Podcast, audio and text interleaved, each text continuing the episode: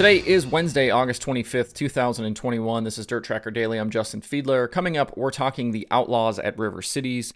There's news from Cole Bodine. We've got Kyle Larson's possible upcoming dirt schedule. And we've got results from last night's wild races at Fremont and Georgetown. Before we dive in, if you like what I'm doing here, please subscribe to the show, leave a review, and hit those follow and notification buttons depending on where you consume this. Make sure to follow at Dirt Tracker on Twitter, Instagram, Facebook, and TikTok. And don't forget, DirtTracker.com has a bunch more cool dirt racing stuff. Now let's get going. After getting rained out on Friday night, the World of Outlaws sprint cars are back at River City Speedway tonight in Grand Forks, North Dakota. If you're around tonight, I definitely recommend getting into the track or watching this race live. River Cities always puts on really good shows. The Outlaws will race tonight and then Friday in Nebraska at I 80, Sunday at Black Hills in South Dakota, and then they head west for the traditional fall swing through the West Coast. Barring any cancellations from weather or other factors, there are currently 22 race nights left for the Outlaws. That means 22 more chances for David Gravel and Carson Macedo to try and run down Brad Sweet for the championship. Gravel is currently 120 points out with Macedo 162 back. At basically two points per position, Gravel needs to beat Sweet by 60 spots down the stretch to pull even. That's 2.7 positions on average per night for the rest of the season. For Macedo, that number is 3.68. With as consistent as Sweet has been in recent seasons, both drivers are seriously up against it here down the stretch.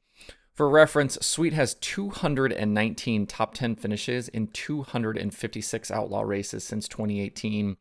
That means over 85% of the time Sweet is finishing in the top 10. The most consistent driver in recent weeks with the series, though, has been Donny Schatz. He has 12 straight top 10 finishes, which includes nine top fives and that win at Red River Valley over the weekend. He's probably too far back to make a real run for the title, but he will be in the mix for race wins uh, kind of down to the line here. Looking at tonight specifically, Schatz has also won three of the last five races at River Cities. Kyle Larson and Logan Schuchart have the other two wins. Another driver I'd keep an eye on uh, in tonight's race is James McFadden. He has two top six finishes in his last two River Cities appearances and is riding a streak of 10 top 10s in his last 11 Outlaw starts. This might be a good place for him to get his second win of the season. Based on past races, I guess we'll probably be somewhere in the neighborhood of 25 to 30 cars tonight. And depending on track conditions, pay attention to qualifying. We've been in the 10 second range for the pole in recent years at River Cities, with Larson just narrowly missing out on a 9 second lap at the track in 2020. He went 10.056. Grandstands open tonight at 4 p.m. Central Time with hot laps at 6:30. I had a question on Monday's show in the YouTube comments about Kyle Larson's upcoming dirt schedule. I replied that I thought we could possibly see him this week at Port Royal in the late model with Lucas or in the sprint car with the All Stars in Pennsylvania. But he told NBC's Nate Ryan that he has no dirt races on his schedule this week, but will race next week before the uh, NASCAR playoffs begin at Darlington. I have absolutely no inside information here. This is complete speculation on my part. But I feel like the most likely scenario for next week is probably the World of Outlaws late models. They're at Cherokee Thursday in South Carolina, Friday at Livonia in Georgia, and Saturday at Volunteer Speedway in Tennessee. Those are all close to Darlington and would allow him to race three times before Sunday. Lucas is Saturday, Sunday next week in Ohio and West Virginia. The Outlaws are headed west, like I just said, and the All Stars are in Ohio at Attica. Ryan also mentioned that Larson's open wheel schedule will tail off as the season continues, which makes sense as there aren't a ton of big sprint car shows left, except the Tusky 50 and the National Open. The late model is probably more likely going forward, especially with the World 100 coming up and the midweek FloRacing series starting back up in September. We talked on the Monday Daily about Emerson Axsom replacing Cole Bodine in the Clauson Marshall non wing sprint car, but Bodine wasn't rideless for long. It was announced yesterday that he will race the SmackDown at Kokomo this weekend in a car owned in partnership by his dad Kevin and business partner Lynn Crow. The, the car will be the number 57 and feature sponsorship from ADEX Corp, Buckeye Educational Systems, and Desktop Metal.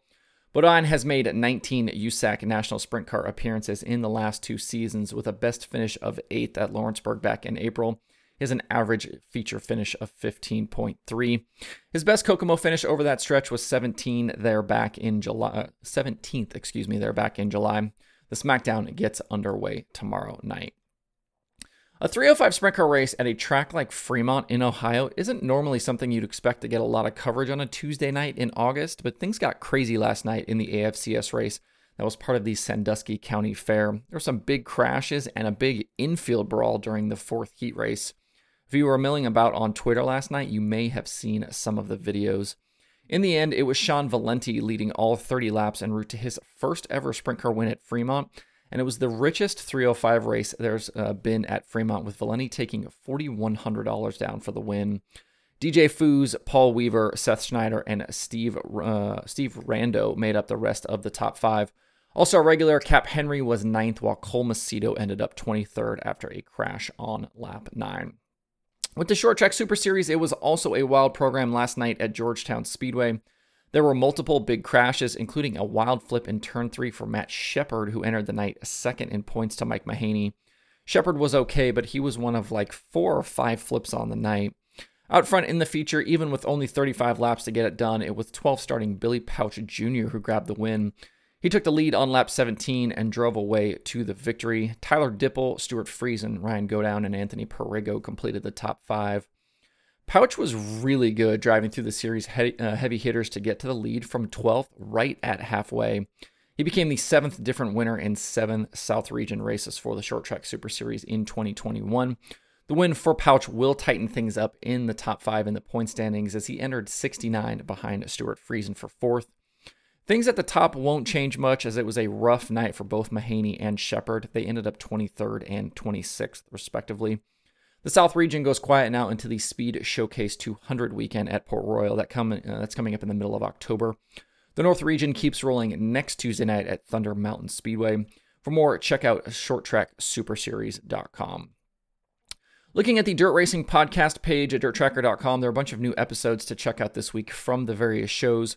Winged Nation has Steve Beitler, Cole Duncan, and Anthony Macri. Open Red has Gio Scelzi. Loud Pedal has Briggs Danner.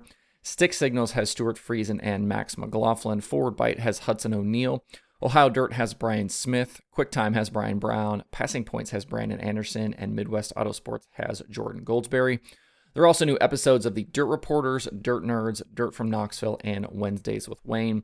To see the full list of shows and episodes, hit up dirttracker.com slash podcasts. There are five shows on the streaming schedule for today. Dirt Vision has that World of Outlaws race at River Cities and weekly racing from Millbridge. FloRacing has non-wing sprint cars from Kokomo. This is not the SmackDown. Uh, this is the, I believe it's the Bob Darlin Memorial. Uh, and Flow 24/7 and Speed Sport has weekly racing from Buena Vista. To see the full daily streaming schedule with links to watch, visit dirttracker.com/watch tonight. Looking ahead to tomorrow, there will be a lot to talk about with both national late model tours in action, plus the All Stars and USAC. We'll also recap tonight's outlaw action and get you prepared for those other races. That's it for the show today. Hope you have a good Wednesday. If you have thoughts about the topics on today's show, please leave them in the comments below or tweet at me. Thanks everybody for tuning in. We'll see you tomorrow for more Dirt Tracker Daily.